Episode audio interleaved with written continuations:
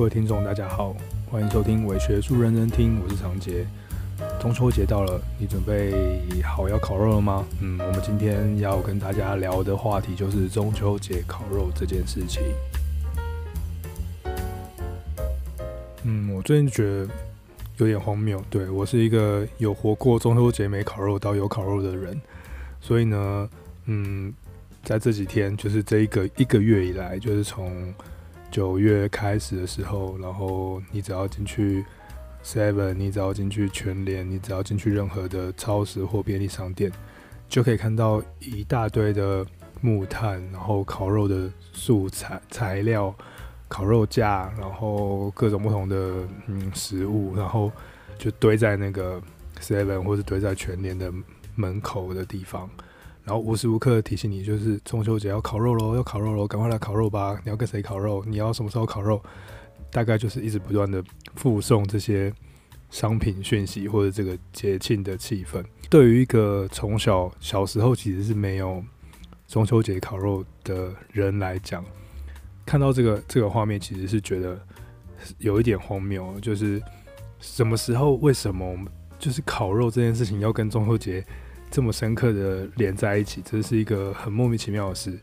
所以我就想说，我们今天就来谈谈这件事情。其实我还蛮常谈中秋节烤肉这件事啦，因为基本上，对我我是教呃传播学跟教社会学的。那传播学跟社会学里面呢，其实都某个程度上都有触碰到，就是中秋节烤肉这件事。那为什么呢？因为它会会涉及两件事情。第一件事情就是，呃，广告说就是中秋节为什么会烤肉，是因为有一个广告，竟然烤肉酱的广告，所以让我们的中秋节变得好像一家烤肉万家香的，必须要去烤肉。那另外一个呢，就是谈到的就是社会学里面在谈，呃，为什么一个节庆会被建构起来，那刚好也跟我们的中秋节这件事情相关。所以呢，其实我平常在跟大家聊天或讨论的时候，也都有讨论到中秋节烤肉这件事情。那刚好在最近，对，最近就是中秋节这时候，我们自然而然也会想要聊一下。那基本上我们现在在谈中秋节、谈烤肉的时候，或谈中秋节烤肉的时候，我们大致上都会有三个跟烤肉相关的想法在运作。第一个呢，就是烤肉要晚上。什么时候烤肉一定要变成晚上？其实，在我的小时候，烤肉不一定是晚上。然后第二个就是，呃，啊，因为烤肉要晚上，所以中秋节就要烤肉。嗯，对，在我小时候的时候，中秋节也没有烤肉这样。那第三个就是，你呃中秋节的时候你要跟谁烤肉？他是要跟家人，或者你要跟朋友，或者要跟情侣，或者要跟同学。嗯，跟谁烤肉这件事情其实也蛮有意涵的，就是从从传以前一开始对于烤肉的想象的那个烤肉的对象，到现在的烤肉对象其实都有点不一样。那这个其实我觉得烤肉的这个习惯，或者是节庆文化的，甚至它是一种商品文化的演进，其实就可以看出来，这台湾三四十年来在休闲活动跟呃节庆上面的一个变化。那我们今天就来谈一下，呃，中秋节烤肉这件事。那既然讨论到了，就是呃文文中秋节这个文化这件事，好了，中秋节它是一个文化，烤肉是一个文化，那我们可能就不能回避，要先定义一下什么是文文化。呃，英国有一个文化研究的大师叫做 Raymond Williams。他就把“文化”这个字呢，就 “culture” 这个字定义成三种不同的面向或层次。嗯，我用我自己的方式来理解了。那第一个层次呢，指的是一个知识跟精神还有美学发展的普遍过程。基本上，我觉得它就是一个呃，培养一个人进入到他可以有素养去理解某一些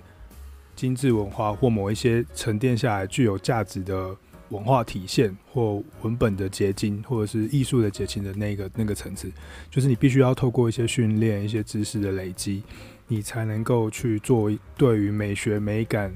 知识上面的普遍发展的认识。这个是第一个，Raymond Williams 他讨论的就是文化的定义。那第二个定义呢，它指的是一个族群、一个时期，甚至是一个群体的某种特定的生活方式。那对于我来讲，我就觉得它是一种嗯呃文化结构、生活结构的样板，或是社会结构的样板。比如说一些风风俗民情啊，像是过年啊，像是呃中秋节啊，就是这这这一类的。有人规定说过年就一定要吃年夜饭吗？没有嘛，对不对？但是如果你过年吃年夜饭的时候，你跟你爸说，呃，为什么今天要吃年夜饭？你爸就说没有，为什么？因为今天是过年。然后你就说，那我可不可以不要吃？你爸就会说，不行，你一定要回来吃年夜饭，因为年夜饭被当成是呃华人在过这样子的节庆生活中的一种呃结构的方式，生活结构的方式。所以，当我们去顺着这个生活结构进行的时候，我们就在里面像是。参与了大家集体的一个规约的生活。那第三个部分呢，Raymond Williams 他就讲说，呃，是一个有关知识的实践、知识的实践，或者是呃艺术或活动或文本上面的运作或产制。基本上对我来说，第三个文化的意义哦，就在于它的这个实践性，就是我们每一个人都有可能。都一定是每天每日在的在参与，就是文化的实践。你看一个电视，然后去讨论这个电视的内容也好，或者是你嗯去买消费物品，然后把那个物品穿在身上穿戴也好，或者是你看了一个漫画，然后你把这个漫画抄下来，然后再用别的方式来表达也好。呃，你很喜爱的饶舌歌手，然后你哼哼唱唱，然后呃把它分享在你的社群媒体上也好。呃，每一个人，我觉得他每天对于这样这些东西的这些文化产品的生产或再生产，都是一种实践，就是一种把文化实践出来的一个过程。所以基本上呢，呃，文化就会有这三个不同层次的意涵。第一个呢，就是呃，文化是一种呃精神跟知识的普遍发展过程。第二个呢，就是文化是一种群体它特定的生活方式。第三种呢，就是文化就是一种每日实践。所以从这三个层次来看哦，就是你可以看得出来，可以去构想一下，其实中秋节这件事情，它就可以被分布在这三件事情上面。然后你也可以从中秋节从以前到现在的变化，去看出一个文化，它从每日实践到呃生活的特定方式，一直到。某一种精神或美学发展的培养的这个很明显的一个流变的过程。我记得从我有意识以来，小时候以来，不对，我记得从我国小之前都还没有很明显的就是这个烤肉的文化，或者是我的周遭呃周遭的这个生活中没有很明显的就是中秋节烤肉的文化。我记得印象最深刻的一件事情是。呃，小时候呢，我的父母亲都会带我跟其他的小朋友一起，然后呢去买一点零食，然后买呃月饼，然后买柚子，然后我们就会带着野餐的布或者是报纸，然后去青年公园找一块地方，晚上的时候，然后就把那个东西铺在地上，就像樱，就像日本人他们在樱花下喝酒那种感觉。那我们就在那个晚上的青年公园的。呃树树林下，或者是在那个草皮上，然后就吃月饼，然后喝汽水，然后吃一些零食，然后赏月。这个对我来讲是我的小时候的呃中秋节赏月的这个活动。它里面并没有烤肉，或许有一点点烤肉，也许是别人，但我们家绝对没有烤肉。所以我就一直努力的回想，到底烤肉。中秋节烤肉对我们家，对我们家而言到底是什么？后来我就发现，它其实是在某一个转捩点上，才逐渐变成中秋节要烤肉这件事情。是因为我我羡慕别的小朋友，他们中秋节的家里在他们的门口有烤肉，我才开始去呃催促我的爸妈说，我也想要在家里面烤肉，然后就一直这样子胡闹胡闹，一直到五六年级国小。终终于可以烤肉，这样，这是我我对于这个中秋节烤肉的印象。不过在中秋节的烤肉之前，就是纯粹中秋节烤肉之前，其实有一大段时间，其实我们我还我还是有烤肉的。对，就国小混合国中的这一个这个阶段，呃，其实我们更多的时间是在一般时候烤肉，就是白天的时候，然后同学约一约，我们就会去。河边烤肉，去公园烤肉，去莫名其妙找一个路边的空地，我们就在那边烤肉。这个东西可能跟呃法规的限制有关系，因为后来好像呃对于就是你生火这个烤肉限制好像有一些规定这样，然后那个因为也有空屋啊，或者是燃烧东西会有会危险会违法，所以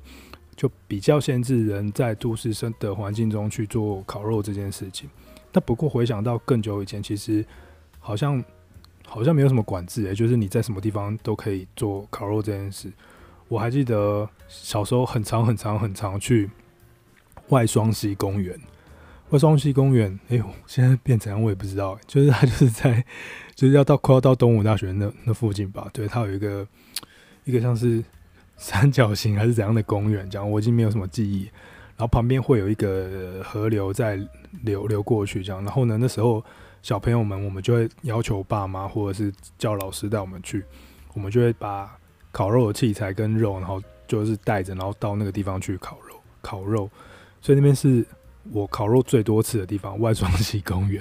然后板桥好像也有一些地方，什么农村公园还是什么的，就是默默可以烤肉。但是后来好像其实被规定是不能够在那些地方烤肉，然后后来就没有人在那边烤肉。所以我就一直在思考说，那烤肉这件事情跟 跟那个中秋节这件事情的关联性到底是？的那个流变过程到底是有多强烈，或者是它应该是怎么样？所以呢，我们就就我就就去找了一下研究跟一些看法。当然了，就网络上的传递的资讯其实蛮多，但是我们还是用研究跟包装杂志里面所阐阐述出来的那个历史资料来去看一下这件事究竟是如何发生的。那我们从一个历史的轴线来看。烤肉，呃，不对，看中秋节这件事情在台湾的节庆的过度度过，或者是休闲活动怎么被呈现？呃，我想最早应该不会称这件事情叫做休，就是呃中秋节的活动这件事情叫休闲活动，它可能是节庆上面所反映出来的一些呃节俗活动，或者是呃风土民情的活动，呃，因为呃某一些。节庆的宗教需求，或者是附庸风雅的需求，就是我们在那个节日应该要做些什么事情，所以以导致就是我们会在那个中秋节的时候做做做一些事这样子。那因为那个时候还没有很很鲜明的呃资本主义的这种体制进消费社会，或者是资本主义体制进入到台湾的这个生活环境中，所以比较没有那种呃平常是工时，然后周末的时候要做休闲的这种休闲活动的概念。那个时候就是大家做一些娱乐好玩的事，所以呢，在清朝的时候，其实中秋节的相关活动哦，可以从台湾府志里面看到一些一些些描述哦，比如说他们会祭祀啊，对，这个节庆必定是要祭祀，他们会喝酒啊，他们会赏月啊，会吃中秋饼啊，然后等等做一些一些还蛮文青或人人文的事情，这样子就是他们会。看戏之类的这样子，所以呢，呃，从清代的记录来看哦，就是中秋节其实本质上来说，它就是一个跟祭祀神明，然后跟呃戏跟呃喝酒赏月这几个东西连接在一起的一种表达节庆形式的一个娱乐活动。那当然，这些祭这些呃中秋节这些娱乐活动，我就就我现在来看，我觉得他们嗯。嗯，比较不像一种休闲活动，他们可能更像是一种鉴赏或审美的活动。就它的目的不是在于放松身心或者是娱乐，它的目的是更多在于去欣赏或审视这个时间，或表传递或表达出这个这个时节的美丽或美感。所以就会有那种什么乘在船上，然后呃赏月或把酒言欢的这种文人墨客的呃中秋情境。一直到这个习惯，一直到呃呃日治时代，其实都还保留保留着汉人在清代的这种中秋赏月的习惯。那在日治时代的时候呢，片冈言有有记载，就是一个一个一个文人他有记载，就是在中秋节的时候呢，就是各各户都会张灯结彩，然后在这个月下设案，然后供奉鲜花、水果跟月饼。然后，呃，大家都会聚集在一起，然后喝酒，然后吃月饼，然后度过这个美好的呃夜晚。那读书人呢，也会在这种皎洁月光下相聚，然后互相就是吟诗唱歌，然后叫做赏月之宴。所以其实你可以从这些描述里面来看哦，就是呃，我们可以看到从清代到日治时期，就是呃中秋节这件事情，它某程度上是一种风雅之事，它是一个表达时节的意思，然后它是一个必须要跟呃某一种艺术或审美的态度或情境或技术。连接在一起，才能够表现出你懂这个、这个、这个事情的，懂这个今天要做什么的那种、那种表达方式。它变成是一个呃文人阶级的一种精英的审美活动、娱乐活动，好吧？也许是因为他是某个阶层以上比较在意的这种审美，所以他在这这一天会展现出来这种呃针针对中秋所所表达出来的那种呃风雅之事，这样。我还有看到，就是那日治时代还有蛮多有趣的那种赏月活动，比如说坐火车赏月啊，乘乘船赏月已经没有什么，就是鼓励大众去坐火车，然后有一个列赏月列车的旅行，然后就可以边看月亮，然后边坐火车边看月亮。所以，嗯，我们可以看得出来，就是在日治时代到清朝到日治时代，这种赏月的。呃，风雅的感受其实很关注在月亮本身的表达跟 呃如何做一些事情跟月亮呼应，这个这个象征呼呼应的这种有趣的关联上面。我讲到这个，我就想到我们淡水有一间，对，我是住我是淡水人，然后我们淡水有一间吃茶店，茶店叫做之间，在淡水老街上。那我觉得它很有趣的，就是它好像好几年吧，还是有一两年，他们在。中秋节或者这个中秋节前后的时候，他们就会办一个呃地方性的，就是淡水这边，然后聚集一些文人雅士，就是有兴趣的人，然后他们会开船，或是在岸边也有，就是开船到淡水河上，然后呢在上面品茶跟用甜点或吃月饼，然后大家可能会分享一些对月亮的看法或这些想法，然后会有人演唱或者是吟诗。然后这些东西又被记录下来嘛？那我看过那个画面，这画面就是很像这个清代到日治时代的一个文人雅士的月亮赏月审美活动。所以我就在想说，其实他们其实之间他们做的事情，我觉得某个程度上，他就是去呼应了从清代到日治时代在淡水，呃，比较那个 Raymond Williams 他所说的第一种审美，第一种文化，就是那种被沉淀下来的，可以对。生活进行进行有乐趣的赏析的那种文化培养的的过程的那种培养出来的沉沉淀物的精致的文化状态，所以我觉得这是还蛮有趣的一个反应。然后呢，大概就是民国六十年之后，就是战后初期，台湾的中秋节的文化就开始更大众化，跟稍稍微商业化。可以在一些报章杂志上面看到一些描述，比如说，呃，联合报就会说，哦，大家会约好在阳台或中庭或到野外去赏月，然后吃月饼，然后呃也会呃带着酒啊，然后诶、欸，其实跟那个那个日治时代跟清朝好像差不多，但大致上也都是会会到一个空地，或者是你因为已经开始有比较多大城市兴起这样，所以就是可能在屋顶啊，会在。或是在你们家的阳台外面啊，然后就直接做吃月饼的这个动作，这样子。不过一个比较有趣的事就是，呃，在日治时代，刚刚说那种坐船出去，或者是坐火车出去，专程去赏月的旅行，或是一个套装行程这件事，就啊好被保留下来。到了那个战后的台湾，除了你在家里面可以赏月，你在阳台上赏月之外，你会专程到一个地特定的地方，公园也好，屋顶也好，广场也好，河边也好，或者是开车去哪里也好，或者是坐火车去哪里也好，去一些地方，然后去做特殊的赏月的这个情怀。像是联合报啊，就有指出说，呃，在民国七十一年时候，就有联合报就特别刊出一个就是中秋旅游的特别专号，这样。那中秋旅游要做什么？他就是说哦，我们可以去日月潭，或者是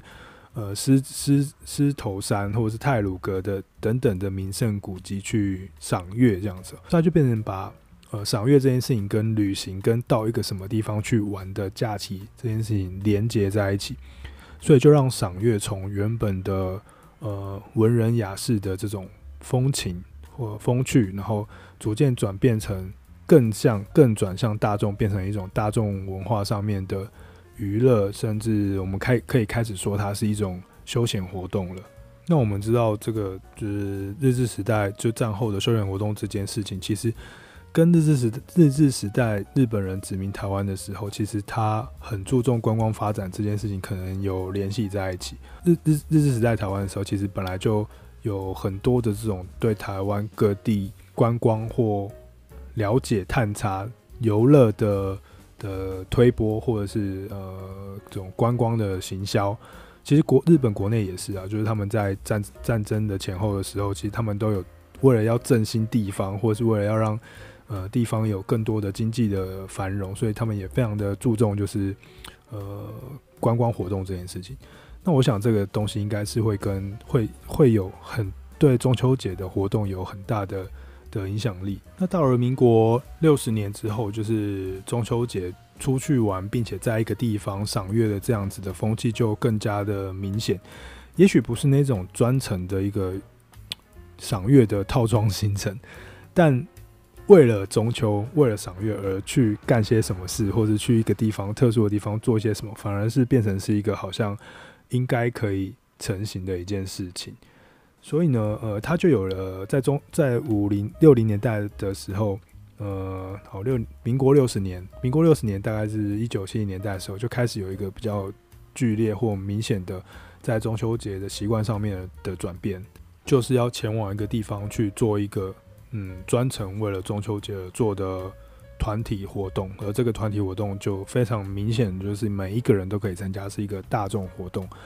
那就大概就是在这个时候呢，就是七零年代的时候，民国六十几年的时候，就是烤肉这件事情就被放置在呃这个大型的活动的其中的一个环节。前面做什么，后面做什么，然后中间就有一段就是哦，我们就会引火烤肉这样子。呃，烤肉第一次被嗯展现在呃中秋节的活动当中，就是在民国六十年或者是一九七零年代的这个时代的过程当中。所以你，所以你看看这个，就是嗯，七零年代一直到八零年代之间，呃的这个中秋节要烤肉这件事情的的逐渐被放置到所谓的休闲活动当中，跟网络上就在讲说，哇，一家烤烤肉万家香，那个金酱油万家香酱油的烤肉酱或酱油的这种兴起，大概是在一九八几年的的这个时间吧。其实你可以看到，它其实是。不不是对称的，就就是就是，呃，其实广告是在中秋烤肉盛行或习惯，或者是有有这个习惯之后，才有这个广告呃烤肉酱的广告的出现。所以有人说是因为烤肉酱而导致，就是嗯中秋节烤肉之间这个习俗，这个这个生活这个节庆过节方式的生成，其实是不对的，应该是不对的，应该是本来就已经有呃烤肉这件事情。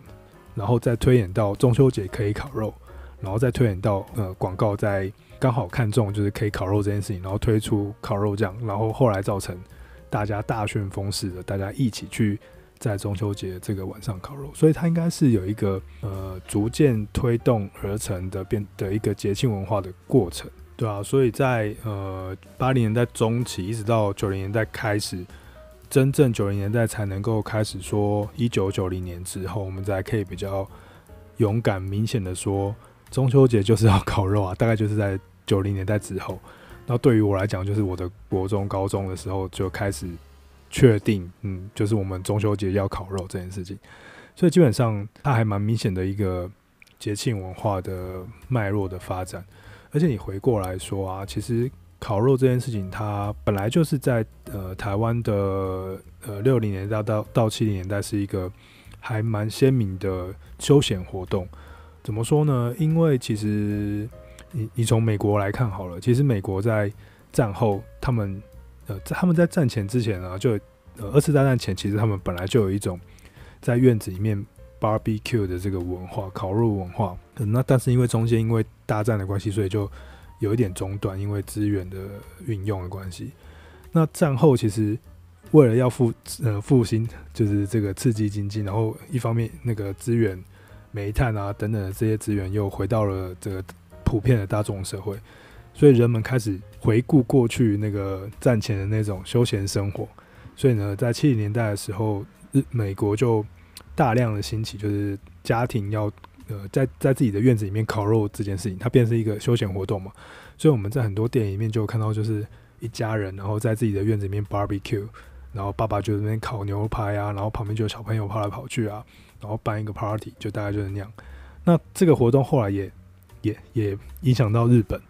日本就叫做 barbecue，日本自己的那个烤肉是烤肉烧肉，可是呢。专门是 for 在户外，然后拿拿一个铁网，然后上面摆一些牛排、烤肉这种 BBQ 的这种 barbecue 的烤法，就是从美国传来的。然后呢，刚好也是因为这个风潮，就从美国、日本也传到了台湾。所以呢，在七零年代的台湾的年轻人们，其实呢，他们也也追求这样的风尚的流行，然后开始想要做烤肉活动。所以刚刚我们提到前面在讲中秋节的活动的时候，里面不是说被安排了一些烤肉活动吗？其实，在那个之前就已经对于台湾的年轻男女来说，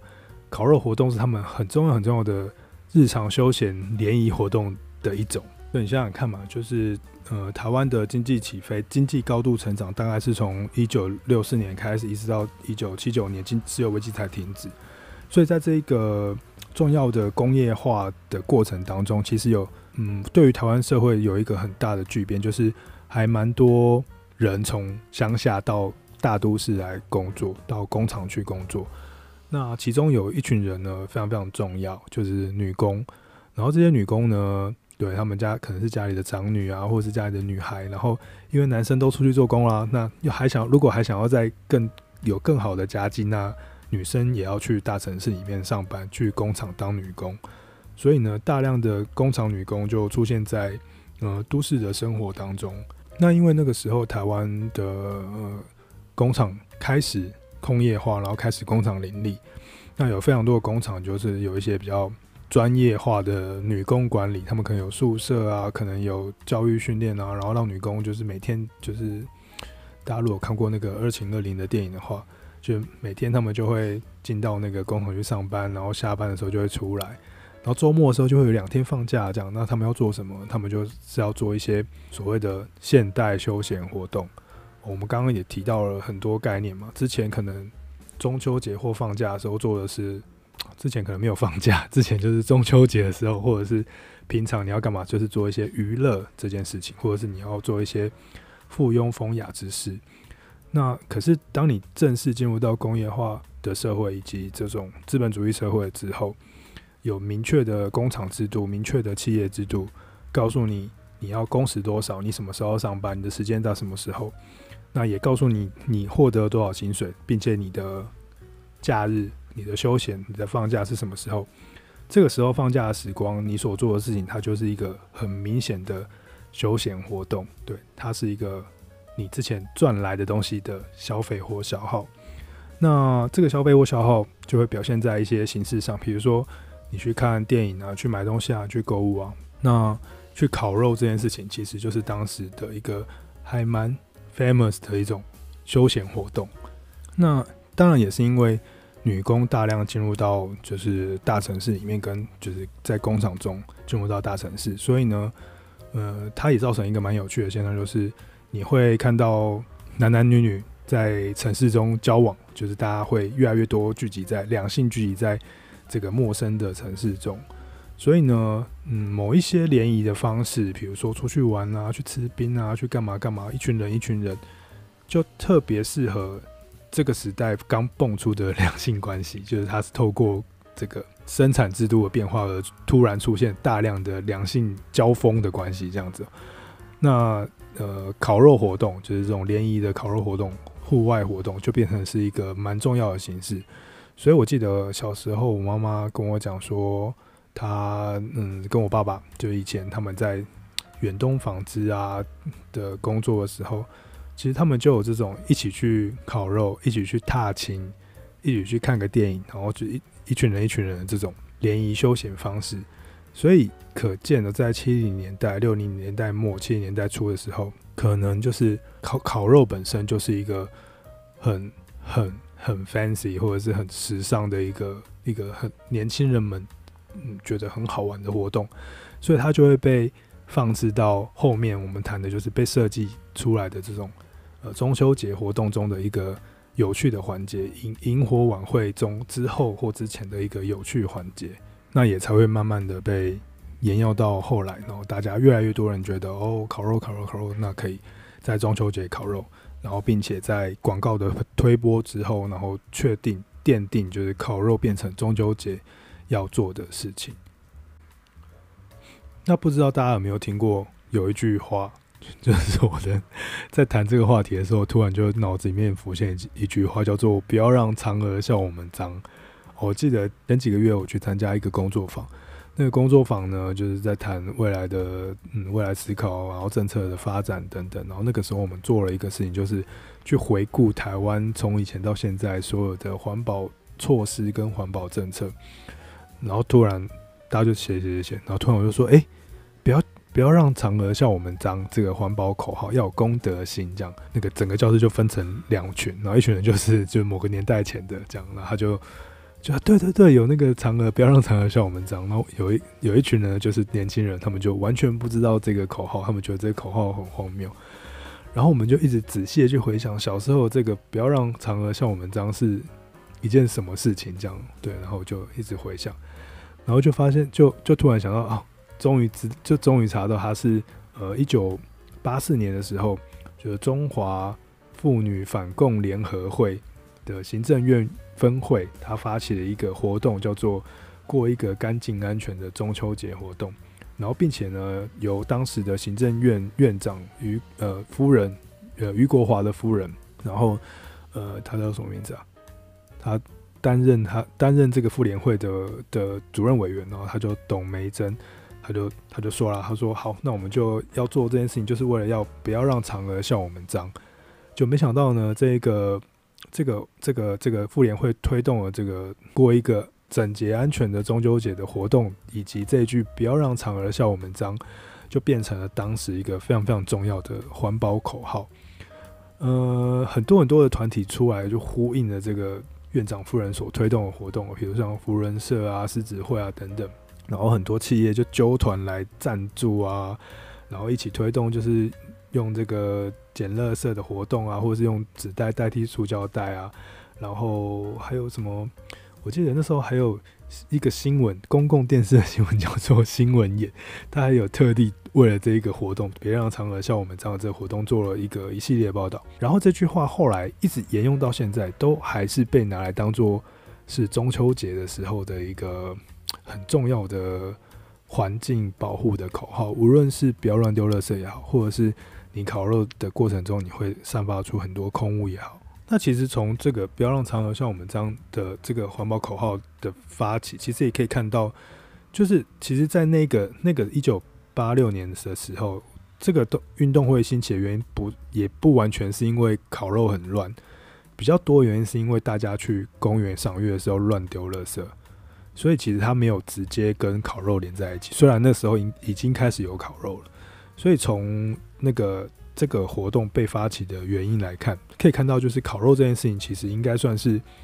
正式进入，应该就是一九九零年代之后才正式进入，叫正式进入到中秋节会烤肉这件事里面。嗯，而妇联会他推出了这种不要让嫦娥像我们这样的这活动，其实我觉得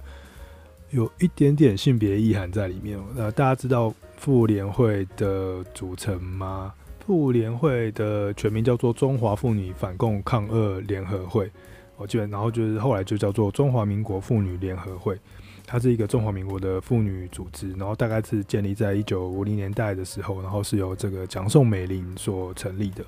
那那个时候成立的时候呢，旁边就是有很多一起加入的，都是中华民国的这种将领的干部、干部的夫人，跟一些官达官显要的夫人，所以呢，基本上。他成立的目的是在呃团结妇女力量，然后照顾军眷，然后使得就是前方的勇士可以就是无后顾之忧，奋勇抗战，一起反共抗俄。那因为后来就是嗯比较没有在抗俄嘛，然后所以就是也没有很明显的在反共，所以后来就是他就弱化成就是叫做呃中华民国妇妇女联合会。呃，这个中华民国妇女妇女联合会其实你可以蛮蛮有趣的，你可以看你可以看到这一个呃妇女团体的组织，它呃很明显的在做一件事情，就是它把性别跟国家机器做一个结合，就是这些官员们的女性的夫人，他们虽然是在私领域，虽然你的老公先生对是在公领域处理国家之事，那我们这些太太就在私领域。后宫 就在私领域处理我们可以为国家之事所呃尽一份力量的那那些事情，例如照顾军眷啊，例如就是打扫这个呃眷村啊，例如就是新建这个跟眷村相关的这种中心啊，或者弄一些好房子环境让它变得更舒适啊，捐钱让这个这个呃眷村的这个里面的绿化的工作啊等等，就是呃妇联会专门在做这种。家中之事或者是私人之事，这个我觉得非常的 有性别意涵，我觉得还蛮有趣的。你看嘛，我们讲说，呃，男主外女主内，这个秩序是非常中国传统的想象，或者是其实很多国家都有这个想象了。那透过这个想象，然后再透过妇联会的制度，跟老公老他们的先生跟他们的这个两性夫妻关系，再展现在国家上，他就把。国家的许多面向运用男主外女主内的这样的性别秩序来去做一个补充，或者是做一个运作，然后在非常多的部分去指导干预，让性别的事物从一个私领域的事情，然后再转变成一个大型的公领域的私领域。对，我觉得很有趣啊，尤其他像他去把这个。呃，嫦娥叫出来，对，找了一个找了一个中国神话的女性象征，叫做嫦娥，然后把嫦娥呢召唤出来，然后跟全国的人讲说，你们呢要好好的打扫你们的家里啊，你们玩完之后要收东西啊，像一个妈妈一样，用一个女神的妈妈来告诉你说，不要让我笑你们脏哦。我觉得这个太有意思了，透过一种母性的状态，然后呃，从一个。巨大的国家神话的角度切入到每一个人在日常生活中去做的小小的娱乐的快乐的事情，然后告诉你，又像一个妈妈一样告诉你，嗯，对，你要把东西收好，要维护社会秩序，会维护国家秩序，不要乱七八糟。这真的是一个很有趣、很有趣的一个环保口号。那我觉得最有趣的是，一直被沿沿用到现在了。我刚刚查了一下。就是今年还还是有很多地方县市政府，就是用那个“不要让嫦娥像我们这样”这句话来当做，就是中秋节的这种环保口号。好了，今天其实我们看了一下，就是中秋节它整个呃娱乐生活到休闲生活的一个流变哦。那你很明显也可以看得到，就是在呃清代跟日治时代的时候。中秋节所展现出来的是，呃，Raymond Williams 的第一种文化，它是一种艺术的，它是一种精致文化的培养跟呈现哦。你必须要，呃，是一个文青，你必须要是一个精英阶级或是一个文人，在你才可以在中秋节的这一天去再现中秋赏月的这个审美的的活动。那可是慢慢的进到了呃二次大战前后。那就可以看到，就是呃，中秋节这件事情，它开始更为大众化。大家可能符合着之前这种吃月饼的习惯，以及前面日治时代所保留下来的一些生活方式，或者是一些一些呃社会结构的习惯，比如说呃观光的推波啊，比如说呃原本汉人就有的拜拜，那变成是中秋节的一种呃刚刚讲的就是一个一个族群它特定的生活方式的表达。所以那个时候的中秋节，它就会。有旅游，有去特定的地方，然后去赏月，然后并且稍微又更大众化了一点。那后来到了呃六零年代、七零年代，呃，烤肉这个休闲活动在呃工业化时代中逐渐变变成是一个大都市的人口中，嗯，比较想要可以去做的的有趣的休闲的事情。然后这个休闲的事情呢，渐渐的把它变得跟某一个放假放在一起。那尤其是中秋节的放假，因为晚上烤肉。有萤火晚会，感觉好像比较有趣又比较嗨嘛，对不对？所以呢，就是中秋节这个烤肉的实践，它就被慢慢的进入到呃中秋节的活动范范畴当中。居然有一个人从小到大中秋节都是在烤肉，诶，这是令我太不可思议的。这样对中秋节，它就因此而变成了一种一个民族或一个地方的日常生活。哦，不对，它已经是一个文化或社会的生活方式，甚至是一种社会结构了。那我们的人在里面就必须符合这个社会结构，在这一天去进行非常非常多的事情。而我们的周遭的环境，我们的整个这个节庆的运作系统。也依照了这一个本来是实日常实践的事情，呃，逐渐变成是我们应该要做的风俗民情这样。所以这真的是一个非常有趣的变迁过程啊，非常适合可以拿来当成是理解所谓什么是文化这件事情的一个 一个一个一个讨论这样子。好啦，今天的伪学术认真听呢，就是对针对了烤肉这件事情想了一下，发表了一下我自己。对烤肉的想法，这样，那我们对就是祝大家中秋节快乐，然后吃到你想吃的东西，然后不要吃太多，因为就是吃太多烤的对身体不是很好。好了，那我们今天的节目就到这边了，拜拜，我们下次再见。